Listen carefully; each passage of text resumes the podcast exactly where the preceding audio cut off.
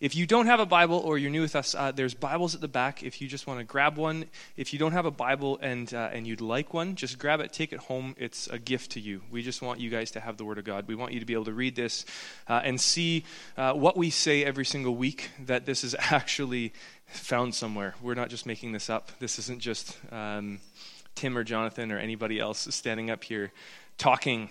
Uh, we really believe that what we do here on a Sunday morning when we gather and we open up the Bible is we're actually trying um, to discern what God is telling us, what, he, what He's speaking to us, what He's said to us, um, and how it affects our lives, how it changes us, how it transforms us, how it gives us hope and gives us life. So, um, we have been in Luke uh, almost since the beginning of, of us being a church. So it's about a year and a half.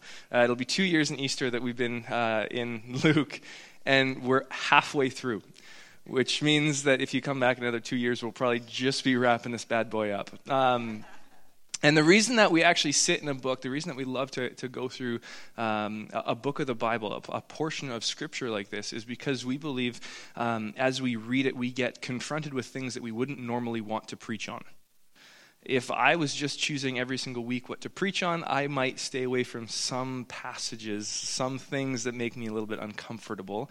Um, and when we walk through a book like Luke, one of the Gospels, one of the, the, the recounts of what Jesus did, how he lived, how he was born, how he died for us, how he rose again, uh, we're seeing how the story intersects with our own. And so the reason why we're doing Luke is because of that one reason. Uh, we get to look at the gospel and how it affects every single aspect of our lives. Um, and if you're coming in today, or you've come in the last couple of weeks, you've come in at a, a portion of Luke um, that might seem a little heavy, uh, that might seem a little, oh, I don't know, judgy. Uh, because the last four or five weeks, we've been in this portion of Scripture where Jesus is really trying to set up and, and, and he's really trying to help us understand that something is coming. That what we see and what we, what we feel, what we experience right now isn't the end. And we can't fool ourselves into thinking that if everything is going well in life, that we are uh, we're in the right place with God. If, if everything is going well, then everything is fine, and we shouldn't push to figure out what's next. We shouldn't try to f- figure out what's next. And, and when he's saying you, you have to be able to see the times, you have to be able to understand what's happening, you have to settle with your accuser, you have to do these different things, he's telling us that judgment is coming. And on one hand, that's a really, really scary, um, a really scary saying but the thing is, he doesn't just leave us there and tell us, hey, by the way, judgment is coming. He gives us hope. And so, in this passage that we're going to read today, uh, when I read it the first few times, I was like, man, this is, this is heavy. Um, like, this is a call. Uh, this is telling us that we have to do something. And yet, it's beautiful once we actually start to unpack it and start to see what Jesus is actually saying. So, read with me uh, Luke chapter 13, verses 1 to 5, and then we'll jump in. Uh, there were some present at that very time who told him about the Galileans whose blood Pilate had mingled with their sacrifices. And he answered them Do you think that these Galileans were worse sinners than all the other Galileans because they suffered in this way? No, I tell you, but unless you repent, you will all likewise perish or those 18 on whom the tower in Siloam fell and killed them? Do you think they were worse offenders than all the others who lived in Jerusalem? No, I tell you, but unless you repent, you will all likewise perish. So pray with me, and, and we're going to try to figure out what Jesus is saying, how this is redeeming for us, how this gives us hope, how this gives us life, how this gives us something to hold on to. So, Father, thank you for your word. Thank you that you have recorded for us uh, what you have done and what you have said, how you have saved us, how you have given us hope. Um, and so this morning, as we're reading and as we look at this passage and how it interacts with the rest of the book, how it interacts with our lives, I pray that we would see um, the beautiful redemption that we can have. God, we can be uh, restored to relationship with you. We can be restored with one another. Uh, God, we can live life to the full now and also uh, for eternity. God, you have given us a picture of what's going to happen, and we have a choice to make of how we respond. And so I pray that our hearts would be prepared for that message today. I, prepare, like, I pray that we'd be prepared for what you have through your Spirit to say to our hearts, to convict us of uh, our sin, to convict us of our self righteousness, to convict us of our own piety, uh, and that we would just run away from all of that and run to you. And so, God, would you do something in this place today? Would you open our eyes? Would you speak through me, God? Uh, I pray that as I speak, you would just take over. And God, your spirit would just move uh, through what you've been preparing in my heart these last few weeks. And so, bless this time, bless our hearts. Uh, like I said, convict us that we would turn to you and run to you, we pray. Amen. So, one of the things I think we actually have to start off with before we, we get into even the passage itself is I think we have to come to the place where we all agree on, on one, one idea. And the idea, man, that's probably my kid. Um, we have to agree on this one idea that we are, as humans, uh, imprinted with this desire for justice. Like, we want things to be right. Um, now, in our eyes, we want things to be right. And, and I commute from Maple Ridge to Port Moody every single day, well, uh, during the week. And I see justice every single week desired. When you're driving and you see the person going and flying up the empty lane that's a turning lane, and at the last minute put their blinker on and cut in front of everybody and the horns and the, like you just see it. Everybody just desires that that tire would pop or that they would hit a pothole. Especially craig. Um, you, you just it, it, happens. And, and i saw it the other day. It was crazy. I was driving and i was coming up to maple meadows and the guy was flying up in that in that turning lane to go to staples or whatever. And instead of putting his blinker on to come in he literally created a third lane and went straight through the intersection and the horns it was a chorus of horns of people just outraged that this person would think that they have the right how dare they? You know, you see it. And a few weeks ago, when I was driving to work, uh, the other one that really kills me um, is the HOV lane. The HOV lane bugs me because I never have somebody to drive to work with. And uh, when traffic gets really bad, you're sitting stuck. You're not moving anywhere. and a few weeks ago, there was a something was happening, and so we were just stuck in traffic. And I start seeing start like people flying by. They're not carpooling. They're just one person. I'm seeing eyes looking around at people, maybe who do this. Um, and they're, they're flying by and they're flying by, and I'm getting so frustrated because I want to go that fast. I want to get where I'm going. And so as traffic kind of moves and gets up there, I see it. A bunch of cops are hiding and they're just busting everybody. And the rest of the commute was just glorious. Just wonderful. Just uh just that, that justice. And I think if we, if we kind of threw uh, a bunch of uh, scenarios out there, I think we could come to the place where we say every single one of us wants justice. Every single one of us wants things to be made right. Whether it's in our eyes or whether it's a, a world thing, we all want it.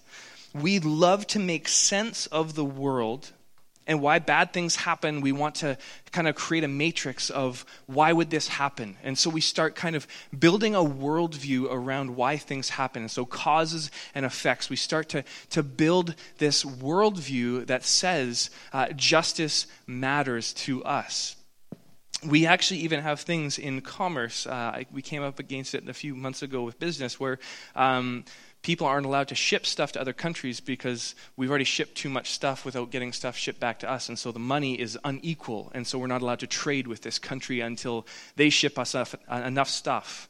We want things to be equitable. We want things to be, uh, to, to be equal. We want things to be meted out in the long run. If we're out of balance, then everything just has to stop. We want things to be fair. And of course, we want things to be in our favor. Not just fair, but in our favor. Because going back to the, the driving analogy, um, I don't know about you, but sometimes I may go above the speed limit. But when I see people going faster than me going faster than the speed limit, it's those people who deserve a ticket. Not me. I, I'm only doing a little bit over, they're doing a lot over. And that same thing kind of comes out in religions because when you look at the world religions, when you look at the way that people have tried to make sense of life and death, when you look at how people try to make sense of good and bad, you see religions formed around this idea that we have to explain away why good things happen to bad people or why bad things happen to good people, why bad things happen to bad people, why good things happen to good people. You know what I mean? Like we try to explain it away. And, and Christianity's no different. There's people in the church and there's people who have been uh, living their lives who still live in this idea that we have to make sense of, of why this is happening. I've seen it and I've seen it over and over and again. It's a balancing act and atoning for bad things, why things have to kind of met out and make sense. And it's part of what makes us humans.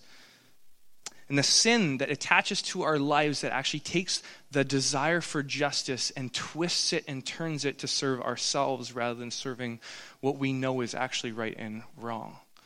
We begin to be turned inwards on ourselves. And so, with this in mind, I think we can come to Luke chapter 13. And I think we can come and we can see why these people are coming and bringing this question before Jesus. Because the question inherently isn't just a, an honest, simple question, the, the question is loaded. The question is loaded with, with a, a, desire for, for, to make Jesus either set something up as good, set something up as bad, to call somebody good, to call somebody evil, to call somebody in, to call somebody out, to be able to self justify, to be able to look at the way I'm living compared to somebody else and say, see, I must be okay. They're looking for Jesus to make a call so that they can justify themselves before God and before men. And so when they asked, the some were present at the time who told them about the Galileans whose blood Pilate had mingled with their sacrifices. And so they bring this, this question to God. And this first trap that they try to catch Jesus in, and that we often fall into ourselves, is we fall into this trap of pride or elitism. In, in this idea that we want to be able to figure who's in and who's out we want to be able to figure out what's good and what's bad. We want to be able to figure out so that we can live our lives in such a way that we can know we're safe or we're good. Does that make sense? We want so badly to know uh, what I can get away with and what I can't get away with. I remember being um, in youth ministry and having these teens who would come to me and they'd be like, "So how far is too far in dating when you're with a with a girl?" And you're like, "You're asking the wrong question."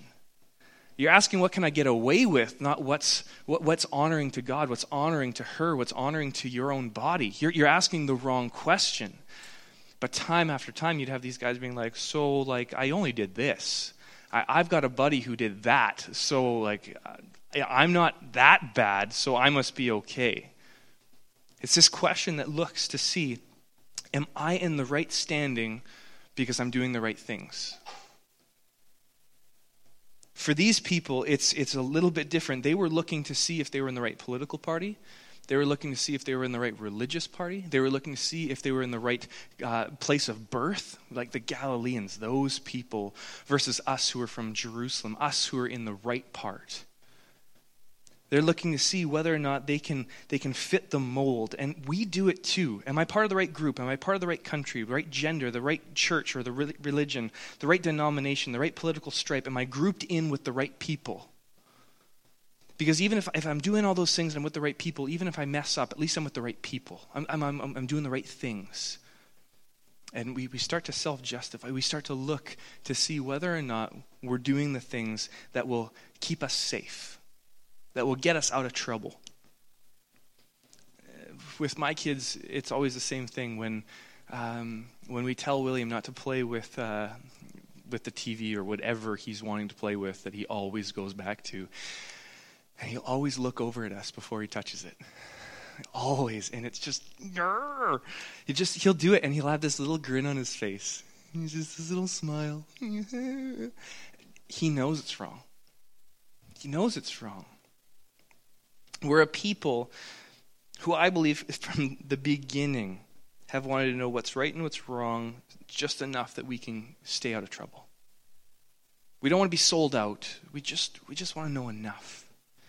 This trap of elitism and pride gets us.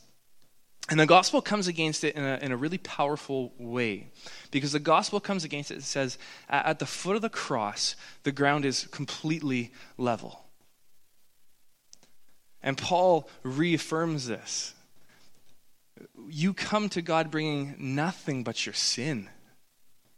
Like you, you don't come to God saying, I've checked off all these boxes, I've done these things, I'm part of the right stuff, so accept me the foot of the, the cross is completely even, and we have nothing to bring to God but our own sin.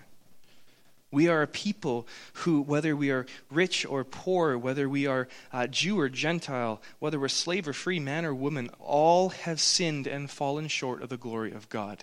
It is completely inclusive, and it takes away any chance we have of going to God and thinking that we bring Him something that makes us more acceptable.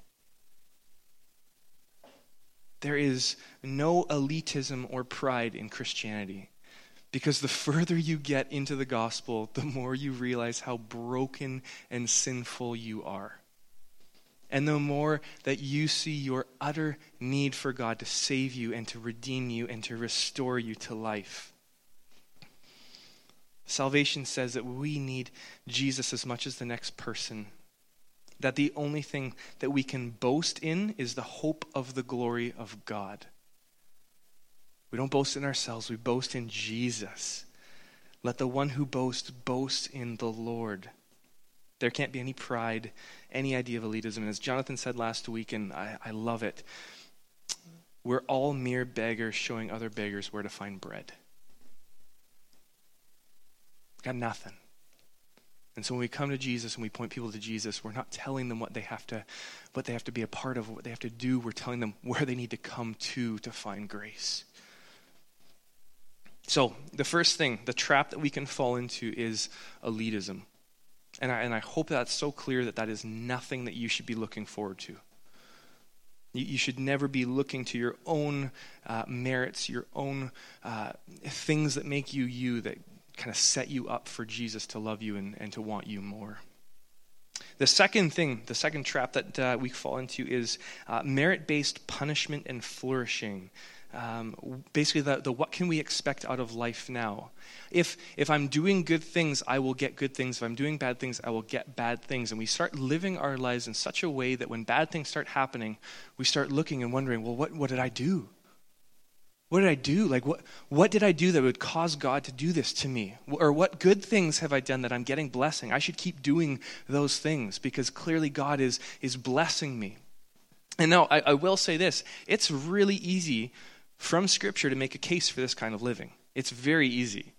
Because from the garden on, you see um, the, the, the cause and effects that happen. In the garden, when Adam and Eve sin, and there's broken relationships and there's brokenness in the way they deal with uh, with each other and with god and with the earth. Like there it's clearly god even curses.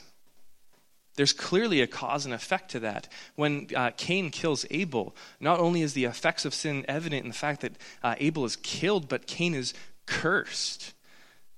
Cursed to wander like it's really easy if we want to make uh, a case for it. And throughout the Bible, there's different things. The, the friends of Job who come to him and just tell him, dude, if you would only repent, God would stop judging you, God would stop destroying you. If you would only repent, uh, you know, you, you might be able to get some kids back you know, after all your kids died. And, you know, if you only repented, you might be able to get some of your, your flocks and your servants back, you know, after they all got stolen and killed. And, you know, you probably will be able to get your health back after you've been sitting in ash, uh, scraping your boils with potsherds. Like, it's, uh, if only you would repent, those things wouldn't happen. That idea that uh, everything in my life is, is a cause of sin even Psalm 37, I was reading it the other day, and it's the very beginning of it is uh, the unrighteous, the unholy will fade away like the grass, like the green herb. Um, the idea that it's not going to last. If you're unrighteous, you're not going to last. But if you're righteous, God's got you. And even the disciples in, in John chapter 9, when they see a man born blind, they're caught up in the same worldview where they say, Who sinned, this man or his parents, that he was born blind? And Jesus said, Neither this man nor his parents, but it happened so that the power of God would be revealed. We have to come to the place of realizing that we don't live in a karma worldview. It's, it, it, it's not real, it doesn't happen. Because if karma was real, if the good equals good and bad equals bad was true, Jesus wouldn't have been punished and he wouldn't have suffered and he wouldn't have gone through everything he did. It is the biggest reason why we can say that the gospel of uh, prosperity, the prosperity gospel, is bunk. Because we look at a Savior and we look at the disciples who followed him, who lived righteously, who lived rightly before God, who were following God well, and that they were tortured and punished. They were killed, they were exiled, uh, they were stoned and beaten and whipped and just abused like crazy. And so I hope that this morning you can come to the place of realizing that there are bad things that happen to good people, and there are good things that happen to bad people. And if you live your life hoping that if you just do enough good, and you just do enough good, and you just do enough good, that God will love you, that's not the gospel. It's not the gospel. It's not what Jesus says, it's not what happens. But the question really is how do you live your life? How do you respond when trial happens? How do you respond when bad things happen in your life? Do you start to look in and see what you've done? Not that that's a bad thing. Not that when everything happens in life, we should always be looking and introspective to see what have I been doing? How I've been following God? What is what sin is in my life? But are you looking to atone yourself? Are you looking that when you've done something bad that you say, okay, well now I have to do five good things to make up for this? Man, I, I've done this horrible thing, so now I have to give money to the church, or I have to give money to this organization, or I have to serve these people. I have to do these things to make up for the bad that I did. That is anti gospel. That's, that's not what it is. We, we don't come to God and say, hey, I'm sorry that I messed up. I'm going to do these good things to make up for it. Because you can never do it. There's never an equation that works. We're people who look for causation to make sense of the world around us. And when bad things happen, we can sometimes think it's only because of our sin. And when good things happen, it's because of my righteousness, my ability to follow Jesus. And I, I hope that you can look in your life, look in your heart, and say, Do I live that way? Is that something that is actually true of me? Because the gospel says if you are a Christian, there is therefore now no condemnation for those who are in Christ Jesus. The gospel says, um, blah, blah, blah. what can separate us from the love of God? Nothing. Hebrews says that God actually disciplines those that he loves.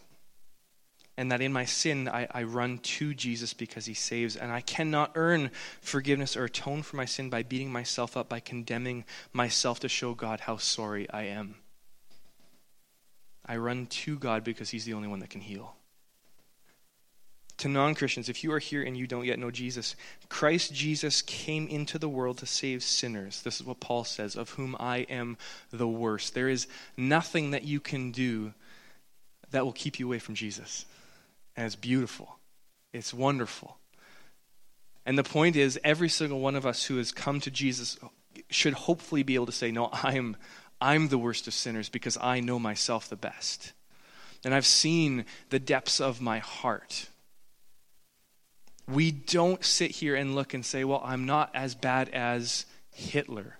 I'm not as bad as those people. It's funny that you actually never hear somebody say, well, I mean, I'm not as good as Jesus, but I'm okay. It's always going the other way, right? It's always uh, like we're going to judge on a sliding scale for like the lowest common denominator so I can just be just above the line of like who makes it in. That's not the gospel. Christ Jesus came into the world to save sinners of whom I am the worst, but I received mercy for this reason that in me, Christ Jesus might display his unlimited patience. Man, that's beautiful. As an example to those who would believe on him and receive eternal life. God wants all men to be saved and to come to a knowledge of the truth. That's 1 Timothy it's, it's, it's, an amazing passage that just shows us that there is nothing that we can do that can separate God, but that there's also nothing we can do that makes us more acceptable to God. And so you need to stop living your life as if you can, by yourself, do the things that would make you acceptable. Or as if you've done too many things that make you not acceptable. There's nothing. He wants all people to be saved and to come to a knowledge of Him. And the third trap that we can fall into is self justification. So we can fall into this idea that we want to know who's in and out.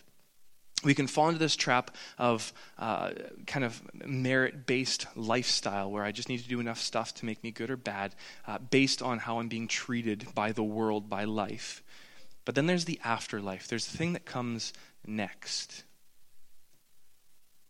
How can we be saved and what can we expect from the life to come?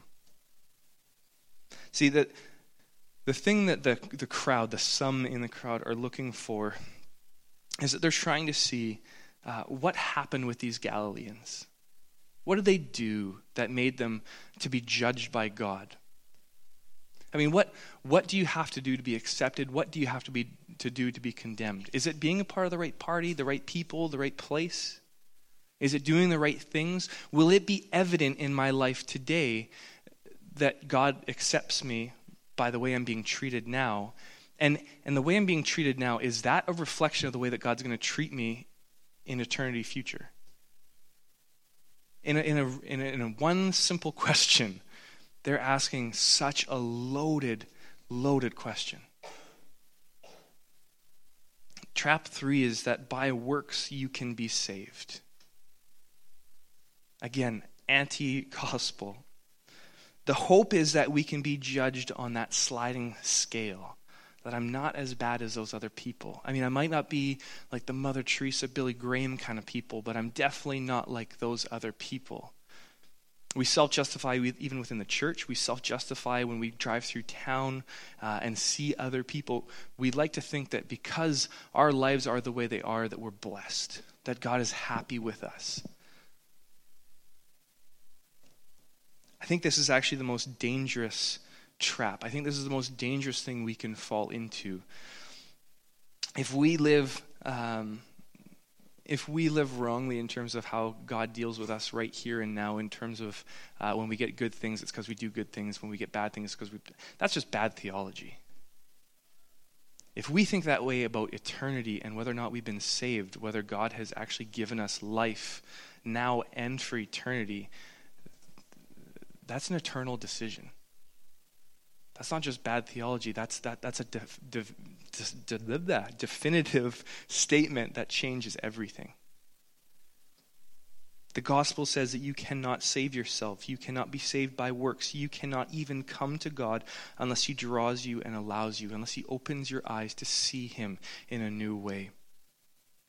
It took God to send his son to earth to live the perfect life that we could not, to die the willing sacrificial death in our place to satisfy the justice of God. Our only hope is to hide under that sacrifice, to hide underneath the blood of Christ that covers us from the wrath of God, the judgment of God, the right judgment of God. That all of us have sinned and fallen short of God's glory. All of us have sinned and fallen short of the ability to be saved in and of our own works. That unless we trust in Him to take the punishment in our place, we're up for it. It's ready for us. Salvation says that unless you repent of your sin, you will likewise perish. And that's what Jesus says twice. It doesn't matter. It doesn't matter what all these other things. It doesn't matter if you look good. It doesn't matter if you're part of the right group. It doesn't matter if you're doing good things. It doesn't matter about any of that stuff if you have not repented and come to Jesus for salvation. Nothing else matters. That, that changes the trajectory and, and the course of your life. And everything before it is just sin and brokenness that you bring to God. And as you come to God and you repent, you are starting a new life, a new trajectory, a new hope, a new expectation for living. But I tell you, unless you repent, you will likewise perish. Whoever believes in Jesus will not perish, but have eternal life. That you will have life to the full, now and for eternity. And the one thing that I just need to jump on is I, I say that you need to come to God and repent, but it's not a one time thing. It's, it's not this thing that you've done once and you're like, well, I'm done that. I can go on living. Uh, if you're married, you know this. it is not just this thing that you sign up for once and it's just easy sailing the rest of your life together.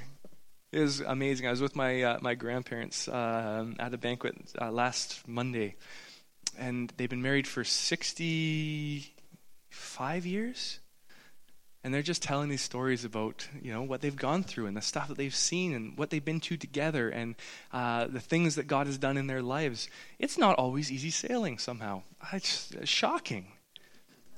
And it's the same thing with our faith. It's not a one time deal where we just check it off and it's done. It, it is a, a daily thing where Jesus says to, to pick up your cross, pick up the object of your death, every single day and follow Him, that you would die to yourself and live to Christ. That the image of baptism is a, a dying to the old self and, and a rising to this new life. The repentance that we're called to is a, is a one time deal in the sense that we all need to do it at least once. But once you've done it, it is a daily thing as the Holy Spirit convicts you of sin, as you are reading your Bible and you see the ways that you are not living the way God has called you to live, the way God has redeemed you and restored you, saved you to live a new life. And every single day you have to repent of it. And when you mess up and when you screw up, because you will, and when sin is still indwelt and not dealt with, you don't hide you don't think that God can't handle it. You don't think that this is bigger than God. You come to God and you repent every single day. I hope that today every single person here would be able to repent again or for the first time. I hope that every single person would be able to be convicted of the fact that we don't follow God the way that we need to, the way that we've been called to, the way that we've been saved to that our affections would be changed to love living for God. That it wouldn't be just duty, but it would be delight in His Word, it would be delight in His ways. It's a lifestyle of repentance. It's the faith that saves. In repentance, we find grace and forgiveness, and we live constantly on the belief that God has taken away the consequences of our sin, is making us more and more like Him every single day. It's the gospel. It's beautiful. It changes everything. And this is where I have to try to wrap it up and try to give you something to do. Um, I don't want to just give you a bunch of knowledge. I want, I want us to be able to respond.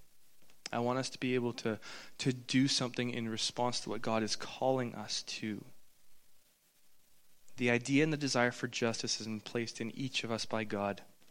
It's the, the part of the, the image of God that's been imprinted on all of us. And sin has marred it and, and made it turn in to serve ourselves and serve our own uh, sinful desires it's made us to lose our ability to see the only proper fulfillment of justice, which is uh, everything being poured out on Jesus. Jesus' death in our place is the only way we can be free and be saved. I beg you not to look on your own merits, the things that you think make you acceptable or right before God. I beg you to see that there is nothing you bring but your own sin that unless you repent, you too will perish. And repentance means to turn away from sin, to turn to Jesus for salvation. There's no other name under heaven by which men can be saved. That God so loved this world that he gave his only Son, that whoever believes in him shouldn't perish but have eternal life. Turn to that. That God did not send his Son into the world to condemn the world, but in order that the world might be saved through him. Turn to him. Bring him all of your pride and your self righteousness, your elitism, your merits, everything, and pour it down before him, saying, I have nothing to give you. And I need everything that you have to offer. I want you to change me. I want you to transform me. I don't want to live this life any longer, but I want to live a life that you've given me that leads to real life, that leads to eternal life, that leads to a transformation here and now. And whether we're Christian or not, we need to repent whether it's repenting of our spiritual pride, repenting of our misplaced hope, whether it's repenting of sin that we see or sin that we need to see, repent of our self justification and come to Jesus with everything, knowing that He is good and He will redeem and restore. I'm going to invite the worship team up, and we're going to move into a time of prayer. We're going to move into a time of uh, communion. We're going to move into a time of worship. And the way that I want us to respond today is all of those things, really. Um, we have opportunities to respond in multiple ways. If it's prayer, uh, I hope that you would go and you would meet with the prayer teams at the back and you would repent. You, you, would, you would share what God is revealing in you, that you would go to Him and you would seek Him uh, with people, that you would not keep this to yourself thinking that you can deal with it by yourself. My hope is that uh, as we take communion, you would see uh, the bread and, and the wine and the juice as the, the sign, as the, as the new covenant, the new promise that we have hope. That as we look to the blood of Christ shed for us, we remember that it was costly and that it covers us, that it cleans us and makes us new. When you look at the bread, I hope that you would remember that it is body broken for you, that is his body given freely for you, that you could have life, that you could be fed, that you could consume um, the very words of God, the very uh, being of God, that you, you would allow him to overwhelm and take over.